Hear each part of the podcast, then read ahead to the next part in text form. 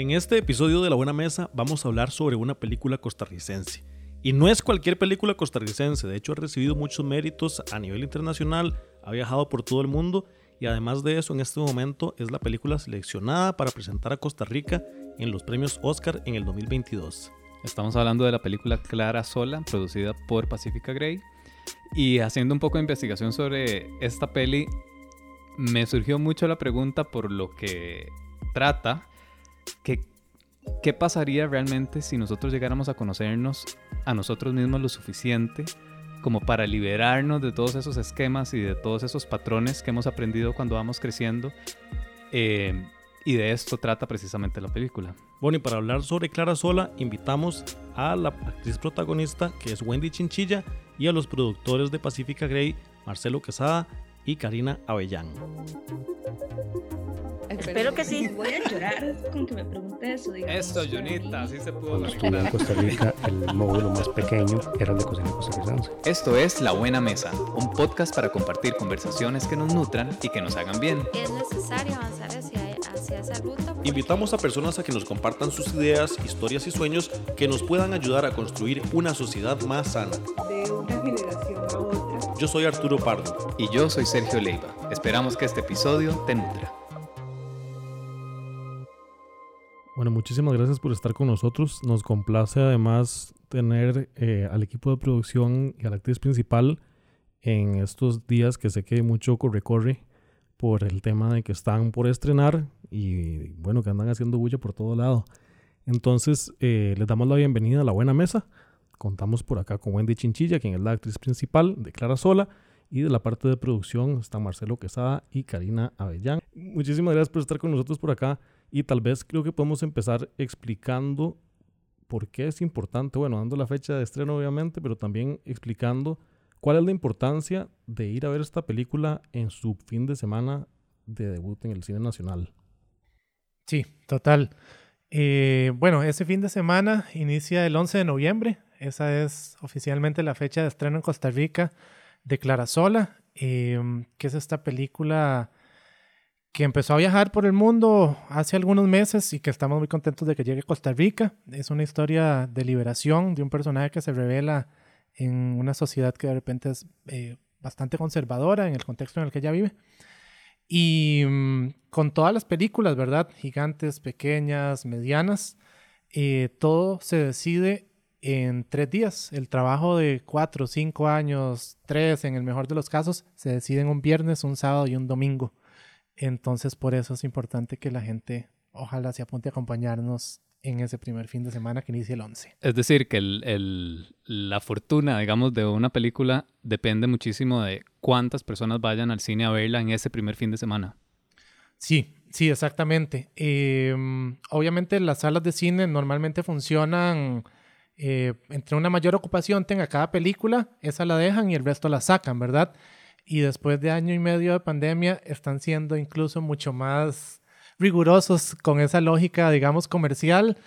Entonces, eh, sí, son puros números. Vamos, eh, digamos, en segunda semana de una peli como Eternals, que, que no es por hacerle publicidad porque ya todo el mundo sabe cuál es esa película, ¿verdad? Entonces nos toca ojalá a nosotros también hacer buenos números y seguir compartiendo espacios con esa y con otro montón de películas que pueden estar ahí y con las que Clara va a sacar los codos para abrirse ahí espacio.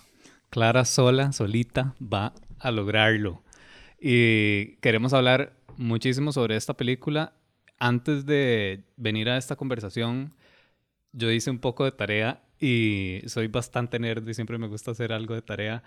Eh, me encontré cosas muy lindas sobre esta película. Realmente me da muchísima curiosidad eh, verla en el, en el estreno y, y ver ese montón de imágenes tan lindas que he visto hasta ahora. Una de las, de las cosas que me llamó la atención es como casi que es como poesía visual en lo poco que he visto y en los comentarios que, que leí también hablaban mucho de eso. ¿Por qué una película tica con ese tipo de lenguaje tan poético, tan artístico? ¿Por qué es necesario? La pregunta difícil para ponerlos a dudar de una vez.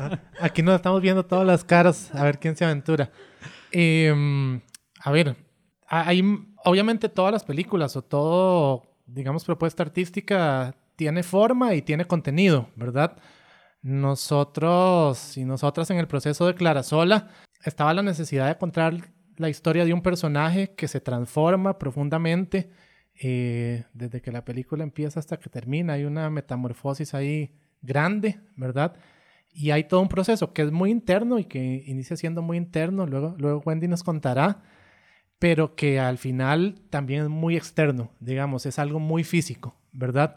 En el marco de esa historia y, de esos temas, ¿verdad? De un personaje que se revela a su entorno, eh, pues vamos encontrando también una forma de visualizarla, ¿verdad? Y que en este caso era una historia que sucedía en un entorno rural muy aislado, donde hay una naturaleza muy fuerte, muy violenta, muy contundente, muy verde, eh, mucha agua. Y yo siento que esos colores, digamos, ya como punto de partida nos sentean como un entorno que, que, tiene como una cierta poesía en sí mismo, ¿verdad? Porque, porque están estos lugares, estos paisajes, ¿verdad? Y a partir de ahí entra ya, digamos, más el, el oficio de, por ejemplo, la directora de fotografía que, que se llama Sophie Vinkis Loggins. Ella es sueca y empieza a construirle junto a Natalie pues una identidad visual a la película y una cadencia que sea coherente con ese universo de, de Clara, ¿verdad? Que está, que está ya autodescubriéndose.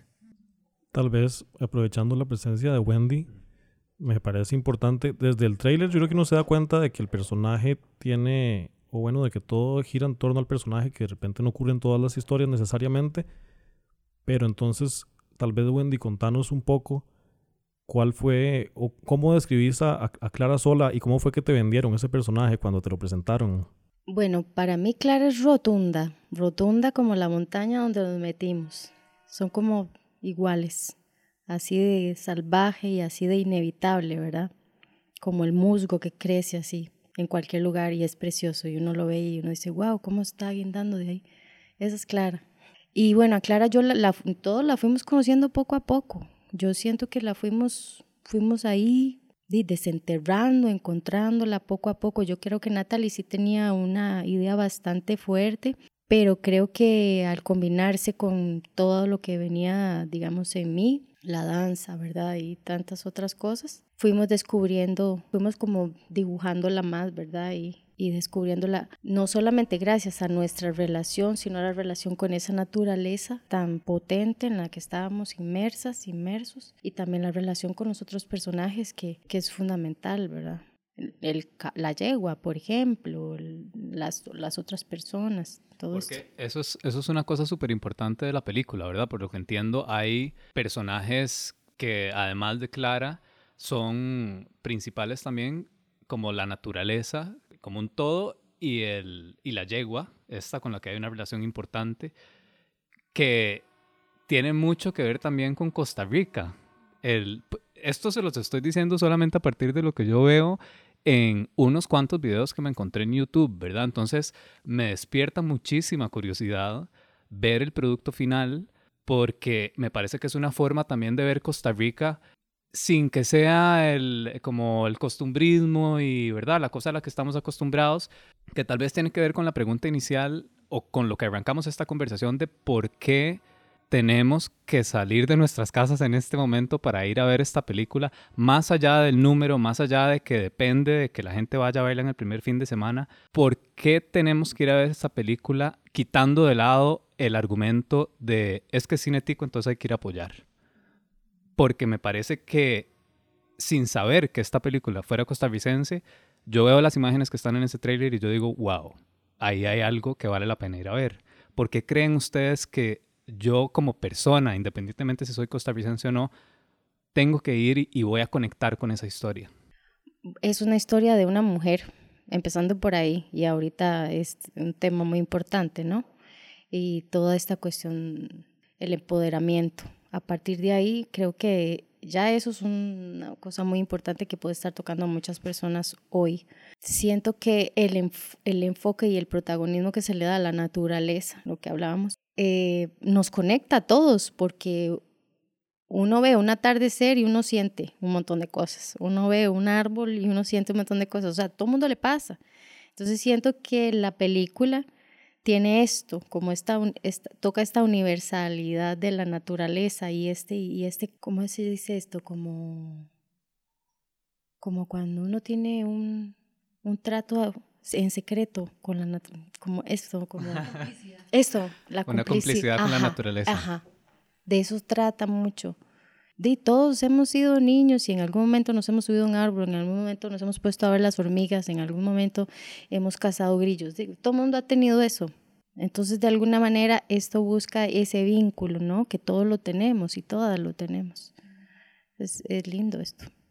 No, yo, yo quería agregar que Clarasol es una mezcla muy, muy particular, como de dos universos. Eh, Natalie Álvarez es tica, pero también es sueca y la película combina como esos dos universos, o sea, por un lado hay esta, esta, digamos, como entorno muy costarricense, donde, digamos, nos podemos como ver identificados como en nuestras relaciones. Yo creo que cuando, cuando Wendy habla como de este personaje femenino, nos vemos como muy, muy identificadas, yo creo, como con nuestras relaciones con, con las mujeres de nuestra familia, con las mujeres de nuestra familia, nuestras abuelas, nuestras madres, hermanas. Está ahí, ¿verdad? Como ese, y, y también como cómo nosotras mismas nos vamos a, em, digamos, logrando tener como autonomía sobre nuestro cuerpo y nuestra sexualidad, ¿verdad? Por ejemplo. Entonces, eso está como muy presente y eso yo creo que tiene que ver mucho con eh, la infancia misma de Natalie. Ella creció en Pérez Celedón y como que estaba como rodeada de todo este universo tradicional y, y las ceremonias religiosas y estas cosas, ¿verdad? Pero también tiene ese otro componente sueco, que hay una cosa ahí como con la magia del bosque y la luciérnaga y la luz y esa, y esa mezcla, digamos, creo que es lo que hace a Clarasola una película, digamos, especial en este contexto. Ya que nos pusimos a hablar sobre Natalie Álvarez Mesén, quien es la directora de Clara Sola, era como muy raro no tenerla en el episodio. Ella está fuera del país precisamente porque está promocionando la película, entonces nos mandó este audio desde afuera. Hola, mi nombre es Natalia Álvarez Mesén y soy la directora y co-guionista de la película Clara Sola y estoy muy contenta de estar acá con ustedes. Muchas gracias por, por darnos este espacio para poder hablar un poquito más sobre la película. Escribiendo el personaje de Clara, uno de los mayores retos que sabíamos que teníamos era que en el guion Clara es una persona que no habla demasiado, solo dice lo necesario, está como muy quieta, en teoría, ¿no? Eh, entonces em, era un reto tal vez que el público conectara con un personaje así. Siempre supe que quería trabajar con una persona con mucha conciencia corporal, entonces una bailarina, una chica que hace artes marciales, algo por el estilo. Entonces estaba yendo a ver muchos espectáculos de danza. Ahí en uno de estos di con Wendy Chinchilla Araya, que es la mejor maravilla que me ha dado el, mundo para esta película. La película se inició con el productor sueco Nima Yusefi y yo tenía pues muy claro que quería hacer la película en Costa Rica y a pesar de que hay muy pocos fondos acá, eh, nos mandamos a, conocer personas de la industria acá y dimos por suerte con, con Pacífica Grey, con Marcelo Quesada y Karina Allan. Me encantaría saber, porque bueno, esta es la ópera prima de Natalie me encantaría saber cómo los convenció a ustedes de ser parte de este proyecto. ¿Qué les gustó? ¿Tuvieron alguna duda en algún momento? Tanto a producción como también a, Wendy, ¿verdad? Porque son dos lados diferentes. Bueno, nosotros tuvimos, digamos, la fortuna de conocer a Natalie a partir de su trabajo. O sea, vimos sus cortometrajes eh, que yo los había programado en el Festival de Cine de Costa Rica. Y a partir de ahí empezamos como, digamos, como una relación muy casual de Facebook de, ah, ¿en qué proyectos estás? ¿Ustedes en qué están? ¿Verdad? Y ella, como nosotros también distribuimos películas, ella, digamos, coincidía en los gustos de muchos de los títulos que nosotros lanzábamos y creo que ahí se empezó a dar como una complicidad, ¿verdad? Em, y, y, digamos, yo diría que es una coincidencia, digamos, muy afortunada y es que a pesar de que Natalie tiene un pie puesto como, digamos, en tres países, diría yo, en Costa Rica, en Estados Unidos, donde estudió, y en Suecia, donde también, pues, eh, tiene como un origen, ¿verdad? Ella había filmado mucho en Suecia, había filmado mucho en Estados Unidos, pero no había filmado en Costa Rica, porque se fue aquí después de terminar el colegio y toda su vida profesional pues sucedió en esos, en esos otros entornos. Entonces ella justo nos dijo, quiero, tengo este proyecto, y quiero volver a filmar pues en mi país, ¿verdad? Y a partir de ahí pues lo demás no era estrictamente como un trabajo de convencimiento, ¿verdad? Porque cuando Natalie nos pasa el guion, sin duda encontramos un proyecto de mucha calidad y más allá de la calidad también muy cercano a nuestras búsquedas, a nuestros intereses, a nuestros gustos, ¿verdad? Entonces eh, fue como armar equipo de una vez, eh, avanzar, digamos, en el trabajo, pero también en la, en la relación humana, ¿verdad? Que para nosotros siempre ha sido fundamental en cualquier proyecto y ir encontrando esos aliados, aliadas y colaboradores y colaboradoras, ¿verdad? Que iban a enriquecer todo eso que Natalie pues sembró la semilla y luego se convirtió en algo mucho más grande. Yo conocí a Natalie en la audición, en el casting, nunca la había visto. Yo llegué y casi ni conversamos nada, fue como empezar de una vez eh, un ejercicio de improvisación que lo dirigía la, la, otra chica que estaba como dirigiendo el casting. Ni siquiera yo sabía que ella era la directora. O sea, nos pusimos a hacer un ejercicio que estábamos frente a frente, viéndonos a los ojos y empezamos a movernos y yo no sé si a ustedes les pasa, pero hay personas con las que uno baila súper bien y hay personas con las que no, que es como, ¿verdad? Como poner dos piezas de rompecabezas que van y las que no van. Bueno, esto pasó con Natalie. O sea, desde que nos vimos ahí, yo sentí una cosa como que fluía, como que era fácil con ella. Yo nunca había hecho un casting de película ni nada y cuando me di cuenta ahí estaba haciendo un montón de cosas rarísimas. ¿Cómo qué? ¿Cómo qué? Bueno, empezamos a trabajar un aspecto muy importante que es la loba, eh, la animalidad que se trabaja mucho en el personaje para la construcción de Clara, ¿verdad? Entonces, sí, estábamos haciendo un ejercicio con esto, 10% de loba, 20% de loba, 50, 100% ir bajando. Perdón, para entender, ¿eso es una, eso son, son grados como de aullidos o de qué son? No, imagínate como que vos estás, sos sos 100% un lobo, ¿cómo lo harías? ¿Qué, te, qué, ¿Qué haría eso en tu cuerpo, no? ¿De qué manera representas que todo tu cuerpo es un lobo? Sí, si te quieres aullar, puedes aullar. Este, pero, y bueno, la cuestión fue que fue muy fácil y cuando yo salí de ahí sí me asusté porque fue como descubrir algo que yo no entendía que había pasado y sabía que era algo nuevo.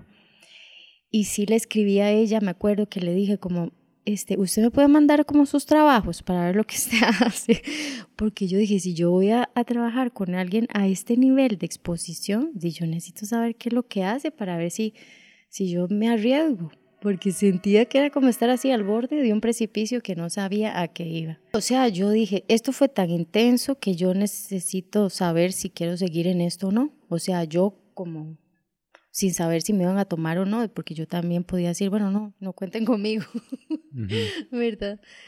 ¿Nunca habías actuado antes? No. bueno, aparte de presentarte, digamos, como bailarina, que ya implica un nivel de performático, digamos, ¿no habías hecho nada ante cámaras, ni teatro, ni nada parecido? Mm, no, no, no, no. ¿Y cómo ha sido la, la recepción, digamos, de ese primer trabajo en pantalla. ¿De verme? La primera vez estaba muy nerviosa. es que fue en Cannes. La primera, primera vez. Casi nada. Sí, sí, imagínense. Sí, estaba súper nerviosa, sudaba un montón. Eh, pero me gustó porque sí pude como tener la, no sé, como la perspectiva, ¿verdad? Y ya la he visto como tres veces más y cada vez me gusta más. Ahora que decís eso, eso de, Canes, hay algo que me llamó muchísimo la atención dentro de mi tarea eh, y fue precisamente el, la sesión de preguntas que les hicieron después de mostrar la película, en donde, bueno, aparte que debo decir que hablaste un francés perfecto contestando a las preguntas, que me, encantó. Eh, había gente que estaba viendo por primera vez esta película que no tenían nada que ver con Costa Rica y que lo que hicieron fue levantarse, agarrar el micrófono y agradecerles. Eso fue lo primero. Decirles gracias por esto que yo acabo de ver y si no, o sea, estoy como parafraseando lo que dijeron, pero si no me equivoco, una persona dijo, esto es como un hechizo que me acaban de poner. Y me pareció tan poderoso que o lo que uno podría pensar, ¿verdad? Como esta peliculita de Costa Rica que está llegando aquí al Festival de Cannes, eh, y que alguien se levante y le diga a uno eso, ¿qué se siente? ¿Qué sentiste en ese momento? Fue mucho trabajo. Yo creo que todas y todos lo dimos todo así, todo, todo literal. Entonces cuando suceden estas cosas es como, como si uno le hicieran así como... Una palmadita bien, en la espalda. Muy bien. Sí, es como cuando, de, no sé, cuando uno lo sabe que lo dio todo y, y- y alguien llega y se lo reconoce de alguna manera. Se siente bien, claro.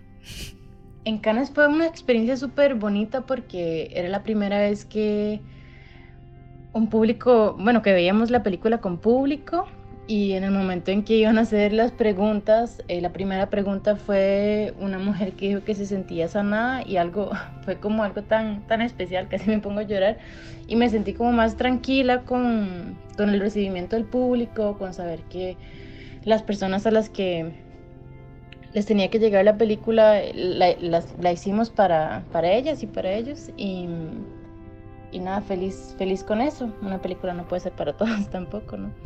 Eh, fue súper bonito el encuentro con el público y también saber que no solamente eh, una mujer latinoamericana se identifica con el personaje, sino que también, no sé, un hombre de 50 blanco de Suiza o una mujer de Irán o no sé, personas de, tan, de tantos lugares tan diferentes se identifican con el personaje y con su relación consigo misma, con la naturaleza, con ese querer liberarse de lo que la oprime y de la, de la socialización que se, se le ha hecho y de las normas que se le han impuesto.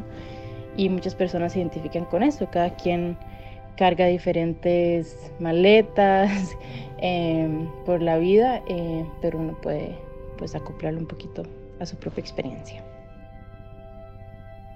Me gustaría que andemos de un rato en la parte de la internacionalización de la película, pero creo que eso podemos hacerlo eh, dentro de un ratito. Antes más bien quería preguntar en función de, del equipo de trabajo, ¿verdad? porque bueno, ya hablamos de Natalie, hablamos un poquito de la yegua también, pero tal vez nos pueden contar un poco de qué tamaño era, era la, la producción y creo que el, el momento del último día de grabación es muy emocionante, entonces de repente nos pueden contar un poquito también dónde ocurrió.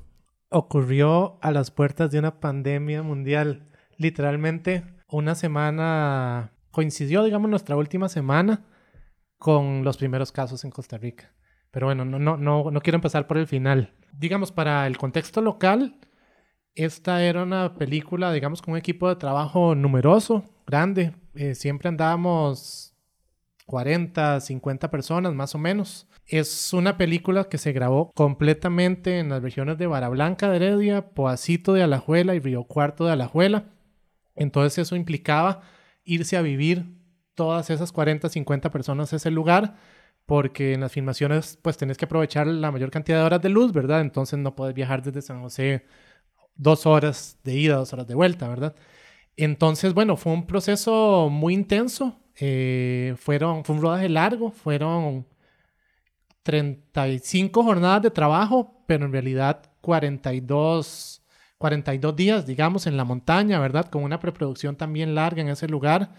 Personas de muchos orígenes. eh, a ver, todo el cast era costarricense y la mayor, digamos, la mayoría del, del crew también era costarricense, pero venía gente de Suecia, venía gente de Guatemala, de Colombia, de Chile, eh, de Bélgica. Entonces, a la larga, digamos, eso es como una olla de presión, ¿verdad? Esos, esas jornadas tan intensas viviendo en un lugar que no es tu lugar, ¿verdad? En una montaña donde el internet falla, etcétera. Pero, pero bueno, todo transcurrió muy bien, por dicha, eh, hasta, hasta que empezaron, hasta que empezó la sombra, digamos, de la pandemia, ¿verdad? Nosotros hacíamos bromas porque, no sé, era una película que tenía maquillaje prostético muy especializado porque la, la protagonista, Clara, tiene una tiene un escoliosis, ¿verdad? Entonces tenía un maquillaje prostético de una espalda, tenía efectos visuales. Entonces a lo largo del rodaje, pues venía gente de otros países para supervisar esos aspectos tan específicos. eh, y nosotros hacíamos bromas como, ah, mira, ese viene de Europa, ese de fijo va a ser el primer caso de COVID en Costa Rica, cuando era algo súper lejano, ¿verdad? Y cuando ya lo vimos de frente fue una locura, ¿verdad? Esa última semana nosotros inventando nuestros propios protocolos para poder realmente cerrar el rodaje, porque si no, pues todo el mundo se iba y no íbamos a terminar la película. Y de hecho varias personas se nos quedaron en el país atrapadas cuando cerraron aeropuertos. En algún momento tuvimos una persona que empezó con una fiebre fuerte. Terminamos yendo al hospital de Alajuela y esto era así como película, digamos, de, de desastre, ¿verdad? Porque nos decían, no, por aquí no es, vaya por allá, un día en la noche bajo la lluvia, una locura. Pero, pero bueno, sí fue una producción grande, complicada, pero tuvimos, por dicho, un equipo de trabajo súper bueno que, que creo que fue lo que nos permitió que todo fluyera en términos generales. Sobre el último día, de repente quieren contar a, a- nivel anecdótico como esa emoción que se vive a nivel de crew. Sí, bueno, eh, los últimos días de rodaje fueron bien, bien intensos por, bueno, por ese componente que decía Marcelo como de la, de la pandemia latente, pero además porque habíamos dejado para el final una escena que es como muy, muy climática, sin, sin, sin spoilers, ¿verdad? Pero que sucedía como en una fiesta de 15 años y por lo tanto era cuando teníamos más personas en el crew. O sea, teníamos, eran, eran escenas donde éramos los 40 de siempre más 50 extras, ¿verdad? Entonces éramos 100 personas en un salón de 15 años, en, ¿verdad? Entonces eso, eso yo creo que le, le, le sumó mucha intensidad a esos últimos días de filmación. Y el último, último, último día, eh, de ahí no sé, yo creo que yo creo que fue inevitable como eh, habíamos hecho como esos protocolos de nadie se toca, dejamos de darnos besos, ¿verdad? Y obviamente el último día los rompimos todos porque ¿verdad? E- Era tantos días acumulados de estar juntos ahí, tanta energía como, como contenida y, trabajando en función, que ese día obviamente nos abrazamos todos y fue un poco como, bueno, eh, somos una gran burbuja de 45 personas, vámonos para la casa después de esto de cuarentena de dos semanas. Y fue así, fue un poco así, eh, pero yo creo que era inevitable por eso, porque eran muchos días y mucha energía acumulada. Bueno, vamos a hacer una pequeña pausa después de esta anécdota y regresamos para ahondar un poco más en el efecto que ha generado Clara Sola fuera del país. Arturo, ¿sabías que desde donde estamos grabando fue precisamente oficina de producción de Clara Sola? Yo no sabía hasta hace un rato que llegué acá y supe que, bueno, Wendy me contó que estuvieron acá durante casi un mes con los ensayos previos a la grabación. Sí, hoy estamos grabando desde temporal, que tal vez por eso puedan escuchar a lo largo del episodio el tren, un montón de carros, la lluvia. Es una casa que está ubicada en Los Yoses, es un proyecto de arte y es uno de los proyectos que apoya Core, que es uno de los patrocinadores de este programa. Bueno, y precisamente me estoy acordando que también aquí hace unos cuantos años yo había venido a unas sesiones de cine al aire libre que Core producía precisamente con Pacifica Grey. Exactamente, ellos estuvieron aquí trabajando, fue un proyecto muy lindo. Bueno, y si quieren conocer más sobre los proyectos que apoya Core y los desarrollos que tienen, pueden buscarlos en Instagram como core.cr, que se escribe C-O-R-E.cr. Eh, bueno, yo quedé muy, muy, muy contenta. La verdad que la comida deliciosa, el cambio que sentí, digamos, no solamente a nivel físico, sino a nivel de bienestar en general, fue impresionante. O sea, la energía, la digestión, el buen humor, el bien dormir, los batidos deliciosos. A mí que me cuesta tomar batidos verdes, o sea, es algo que me cuesta un montón, nunca lo logro. Los de ustedes me encantaron, o sea, me puedo tomar sus batidos verdes.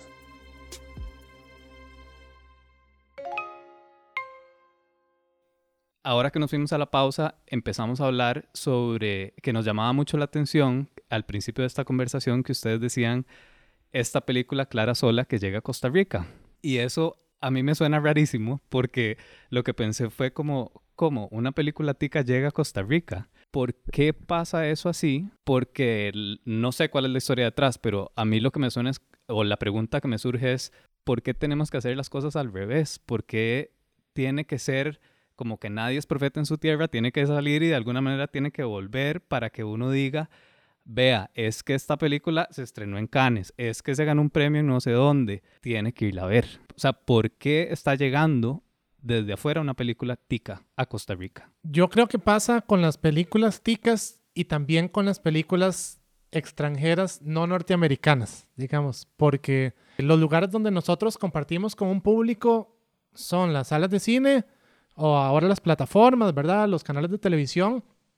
Y les pregunto, ¿qué tantas pelis que no sean norteamericanas ven ustedes en esos espacios, ¿verdad? Normalmente están muy tomados. Entonces, digamos que estos proyectos como el nuestro les toca ir haciendo como un pequeño currículum ahí, ¿verdad? Para ir generando interés en prensa, en público, y en otra serie, digamos, de, de contrapartes de, de, esta industria audiovisual, ¿verdad? Que a la larga hacen que nosotros lleguemos aquí y vayamos, no sé, a Cinépolis, para poner un ejemplo muy, muy práctico, ¿verdad? Y le digamos, vean, tenemos esta película que ha logrado estas y estas y estas cosas, ¿verdad? La queremos estrenar una semana después de Eternals, pero denos campo, ¿verdad? Porque tiene esto, ¿verdad? Yo creo que si hubiéramos hecho eso antes del recorrido, probablemente sea como, no, Tal vez el otro año cuando ya las cosas hayan más espacio y, tal, ¿verdad? Entonces, no es ideal, pero se vuelve un poco inevitable, digamos, por los mecanismos de este sector, que todas las películas que no son gigantes, ¿verdad? Vayan ahí como coleccionando medallitas que nos ayuden a, a, llamar la atención de un público que al final tiene muchos insumos, ¿verdad? O sea, uno prende el tele y tiene 50 películas al frente, ¿verdad? Entonces, ¿Cómo hacemos para que se decidan por Clara Sola, verdad? De alguna manera tienen que haber empezado a escuchar de un lado y del otro. Entonces, poco de ahí que toca como este viaje a la inversa, ¿verdad? Efectivamente.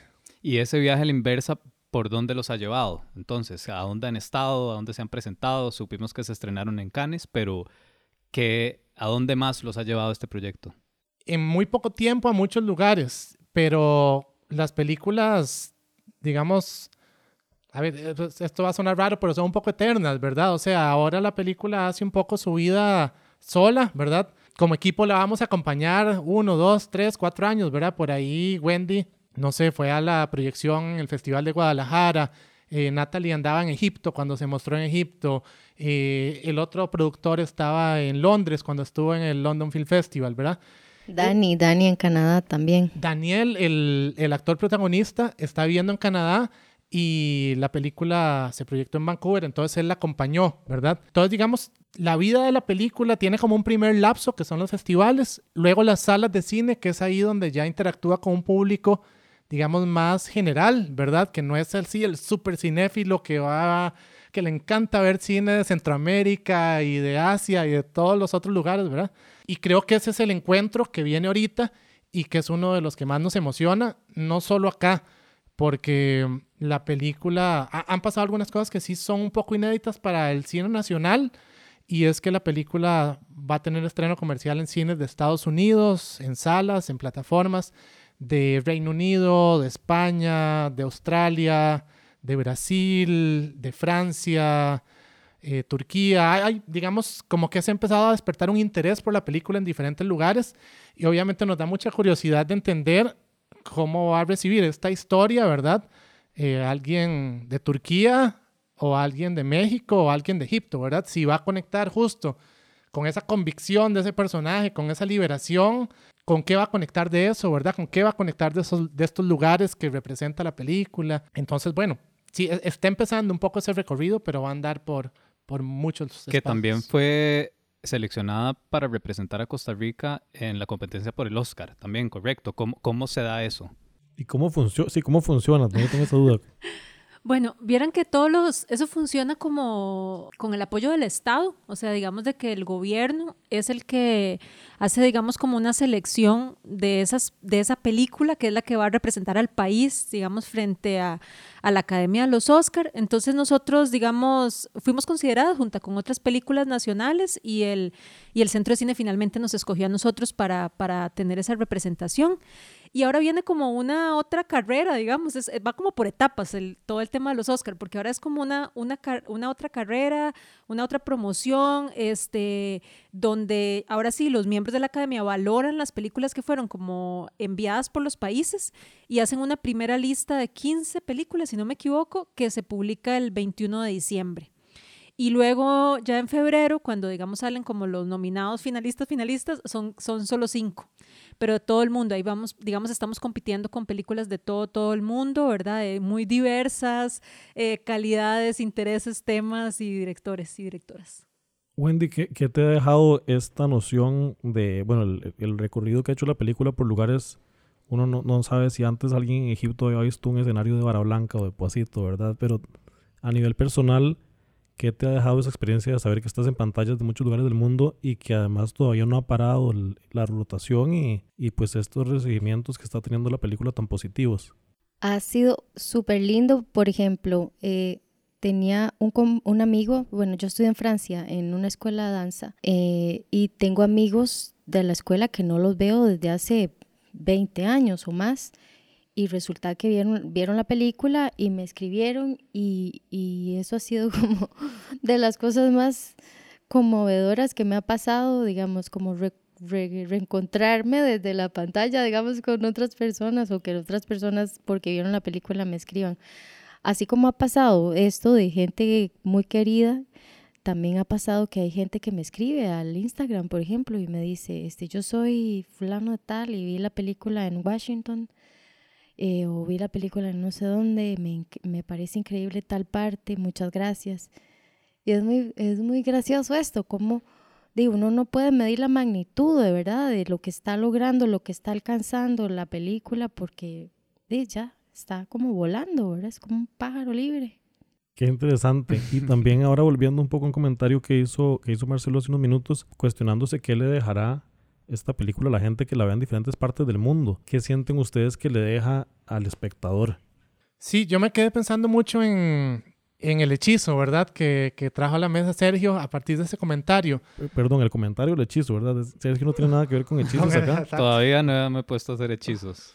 Nosotros estamos en esas, creemos. Digamos, las películas a la larga son emoción, ¿verdad? Es tratar de emocionar a alguien compartiéndole algo, ¿verdad? Y yo creo que el, que ese hechizo de esta película se da por el nivel de convicción que tiene este personaje para enfrentar una situación adversa y llevarlo a las últimas, últimas consecuencias esa decisión. Yo siento que eso es lo que, con lo que uno conecta profundamente, de entender que, qué convencimiento hay que tener de, de lo que uno cree, ¿verdad? Para tomar las decisiones que toma y decidir llevarlo hasta las últimas consecuencias, ¿verdad? Entonces, yo creo que esta película lo que genera es empatía ¿verdad? Con un personaje que puede ser muy cercano a nuestra realidad o puede ser muy lejano, pero que la película nos permite entenderlo, ¿verdad?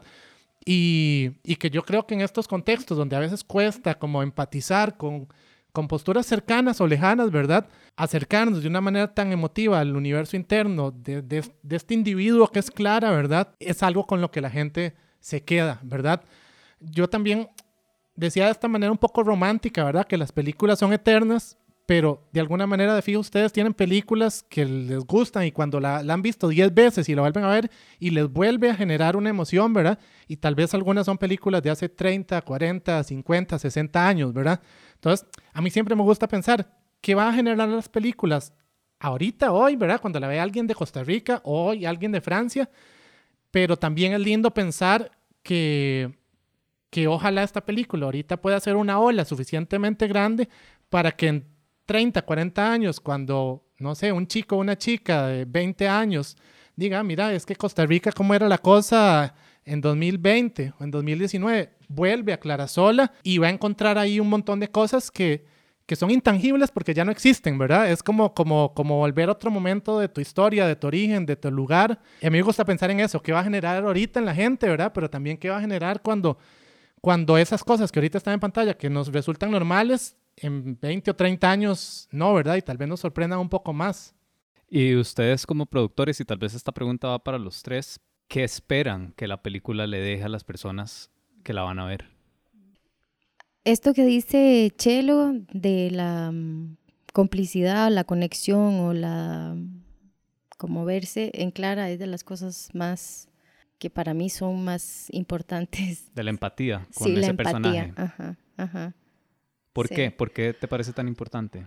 Porque a veces estamos muy arraigados a sistemas, estamos muy atrapados en estereotipos, estamos muy atrapados en, en pensamientos que nos da miedo romper. Y Clara es una valienta. Sí, yo, yo, yo, quisiera retomar esa idea de Clara, de Clara Valiente. Nosotros le decimos que en Pacífica, si, si nos han visto en redes, hemos estado hablando ahí como de, de, una santa rebelde, ¿verdad? Que es Clara, porque de alguna manera ella eh, es un personaje que, que, todo el tiempo se está como, que, digamos, como que resignifica un poco como la idea de, de, de, de ciertos conceptos que se le, se le se le imponen al, al ser mujer, digamos. Entonces, este, yo, yo siento, digamos, no lo quiero encasillar ahí, pero yo siento que hay una conexión que yo diría un poco más fuerte o más especial en las mujeres con la película porque creo que conecta con algunas cosas de nuestra forma en la que nos han criado. Y, y, digamos, a mí me pasaba, digamos, lo digo en pasado porque como productores esta película la hemos visto como más o menos 40 veces, digamos, ¿verdad? En el proceso de edición. Entonces tal vez no tenemos ya esa mirada fresca que tiene el público, ¿verdad? Pero a mí me pasó por muchos momentos del proceso que yo no podía evitar, y lo voy a decir así, ponerme a llorar en muchas de las escenas con Clara, ¿verdad? Pero es porque, porque como que no me llegaba a conectar con esa emoción como de la, de la rabia, de la rebeldía, de... Eh, ¿verdad? Como de, esta cosa como contenida, ¿verdad? Y de querer como rasgar un poco eso que, que, a veces nos imponen. Entonces yo creo que, yo creo que eso es un poco lo que pasa con la película. Yo diría que, que por ahí va y, obviamente matizado con, con, con cómo vamos descubriendo que es un personaje, que, que, yo creo que eso me gusta mucho el personaje, es un personaje complejo. O sea, no es un personaje, digamos, yo creo que nadie va a decir ahí, es que, es que, es que Clara es como muy buena o como muy inocente, ¿verdad? O sea, no, yo creo que es un personaje que también tiene ahí como su lado, sus lados grises, que es lo que le hacen más interesante. Yo quisiera agregar algo muy breve y es que una, una película cualquiera es muchas cosas distintas para muchas personas distintas, ¿verdad?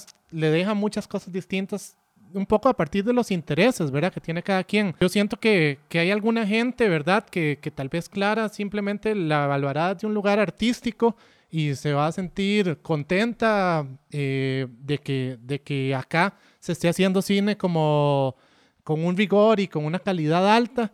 Siento que habrá otra gente que conectará más con, con, la parte política, digamos, de lo que cuestiona un poco la película, ¿verdad?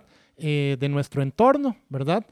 Y siento que de repente hay gente que va a ser más desde un lugar humano de, de sentirse identificada y de empoderarse, digamos, de alguna manera con, con la fuerza de este personaje, ¿verdad? Pero probablemente depende con el universo interno de cada quien, ¿verdad? Una película es muchas cosas para muchas personas, ¿verdad? Distintas.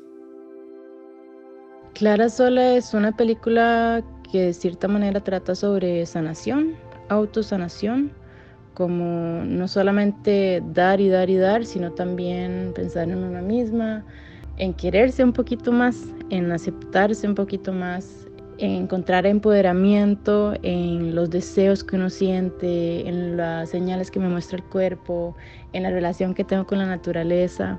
Cuando yo soy sola naturaleza, puedo ser yo, nada más.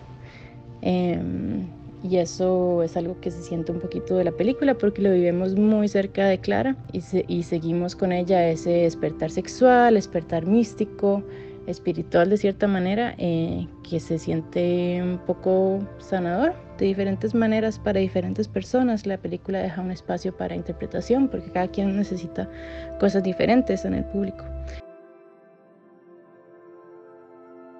Antes íbamos a preguntar que que cómo esta película ayuda a construir una sociedad más sana, pero creo que esa respuesta tan amplia ya lo justifica. O, vos qué pensás, Sergio? Sí, yo, yo, o sea, me gustaría todavía como meter todavía más el dedo en la llaga porque el, hay palabras que anoté cuando estaba buscando información sobre la película en la misma descripción, ¿verdad? Que decía como una mujer de 40 años en un pueblo remoto en las montañas de Costa Rica encuentra una liberación mística y sexual, algo así, ¿verdad? Por ahí andaba la descripción y pensé como que esa descripción, digamos que la situación estaba en un pueblo perdido en la montaña de Costa Rica, pero hay tanta gente en esa misma situación que lo único que necesitan es como ese empujoncito para decir, todo esto con lo que usted creció hasta ahora no es necesariamente la forma en la que usted tiene que vivir su vida.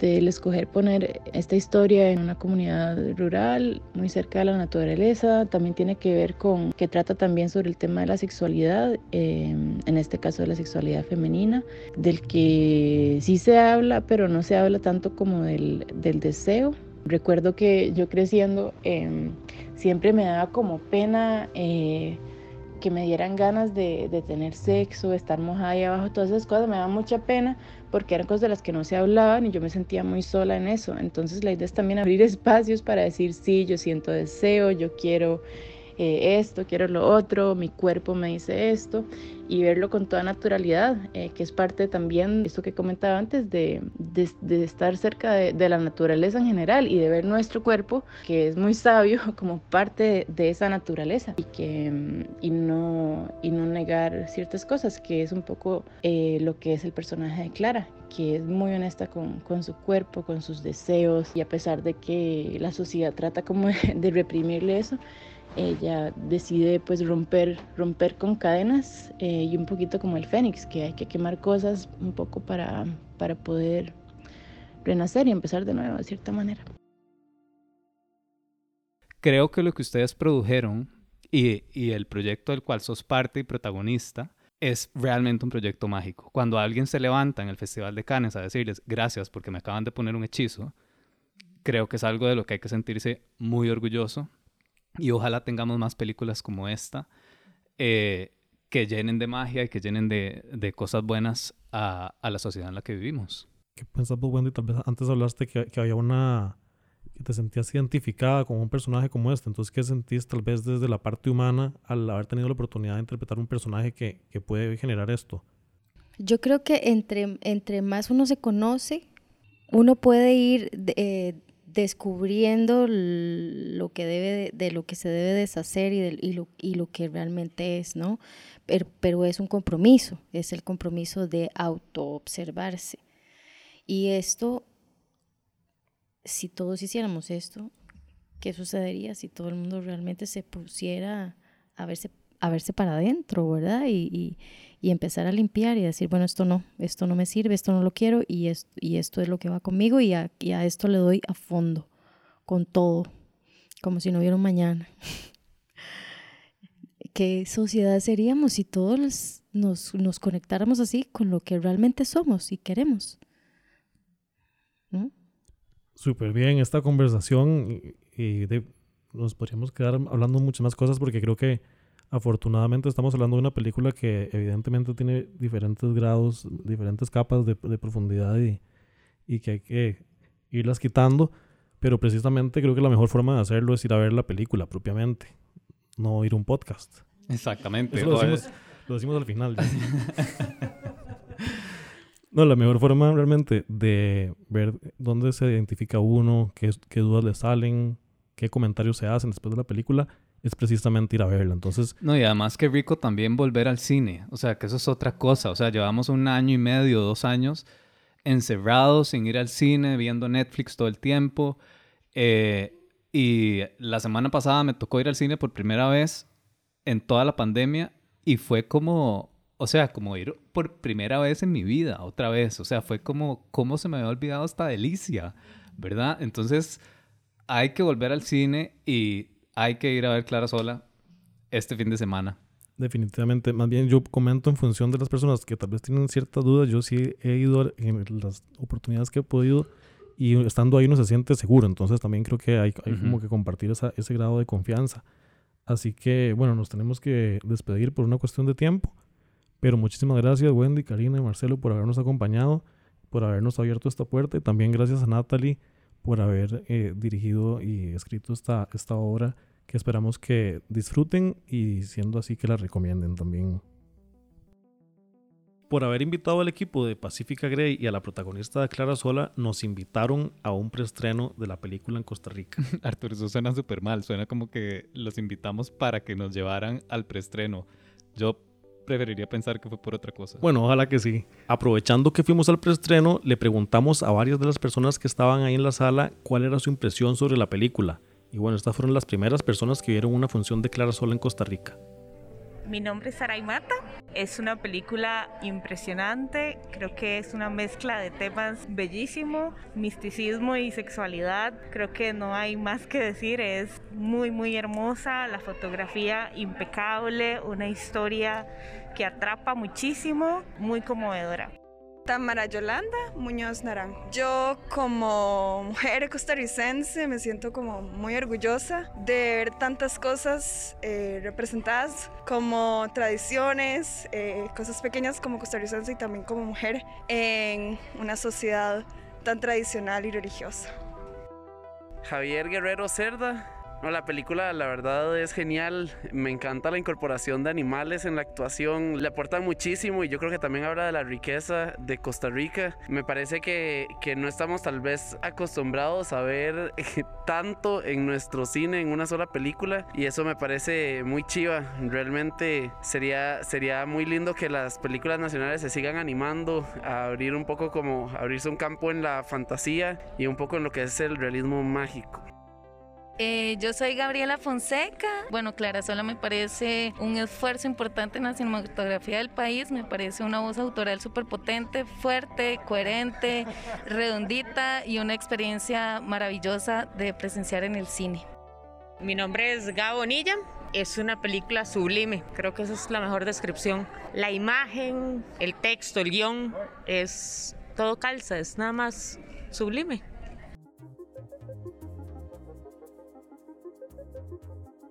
La Buena Mesa es posible gracias al esfuerzo de muchas personas y al apoyo de empresas como Good Food y Core. Este episodio fue producido, escrito y dirigido por Sergio Leiva y Arturo Pardo.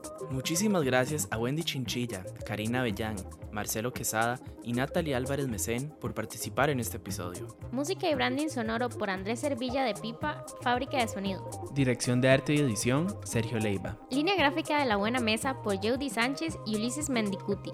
Música adicional por el compositor Chad Crouch. Asistente de producción, Alejandro Bermúdez. Diseño gráfico, Mariana Evans. Encontrá más contenido que nutre en goodfoodcr.com barra blog.